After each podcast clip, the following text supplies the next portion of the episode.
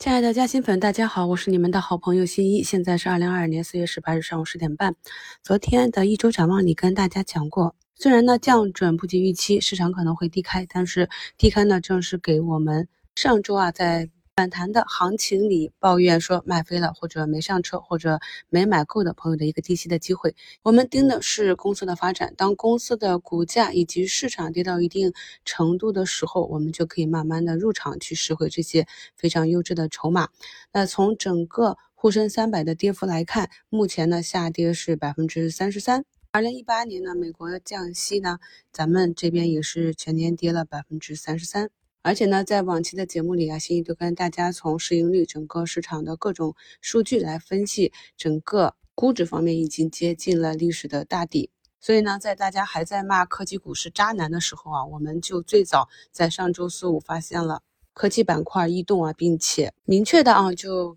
打入了或者加仓了我们一直跟踪的这些底部的科技股。那毕竟他们的业绩出来还是非常的优秀，业绩成长了两年，而股价跌回到两年之前这个。是不合理的，是要修复的。另外呢，在赛道股这里啊，也是提示风险，提示了好几个月了。那么经过上一周赛道股的加速补跌之后呢，周五的时候整车这里啊，也是有汽配板块有所表现。光伏这里呢，跟大家讲了好几天了，去盯着隆基。那么隆基今天呢是一个低开高走，那整个光伏板块就开始上涨了。那给大家贴一下图，可以看到在盘前复盘的时候，我就发现我们非常熟悉的一些标的啊，像英杰电器这种啊，它的底部已经在不断的抬高震荡上行，而其他的板块呢，也是经过了漫长的阴跌加加速下跌之后呢，今天出现了一个阳线。那后期呢，如果这个板块能够企稳的话呢，也可以当做反弹反抽来关注起来。昨天给大家发的盘前汇总也给大家画了创业板和科创板啊，在过去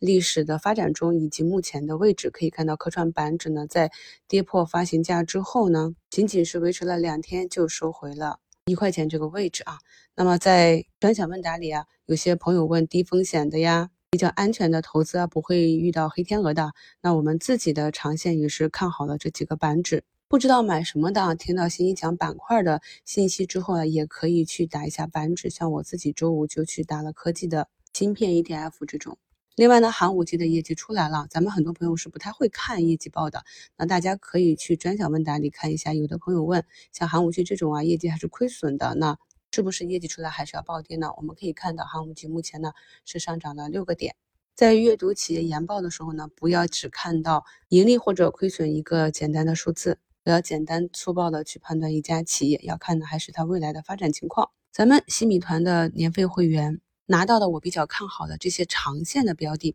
要知道啊，作为长线来讲，翻倍是起步，没有这样的预期，我们就不会花这么多时间去跟踪。而中线呢，也是要有百分之五十以上涨幅才可以，短线的话要有百分之十以上的预期才能够去博弈。只有把要求设置的如此严格，我们才能够做好投资，控制好止损。因为越严格的要求，我们选标的的时候呢，我们的范围就越小，我们的成功率也会越高。所以呢，如果你是去看一个长线标的的话，它有可能是在未来三五年有几十倍、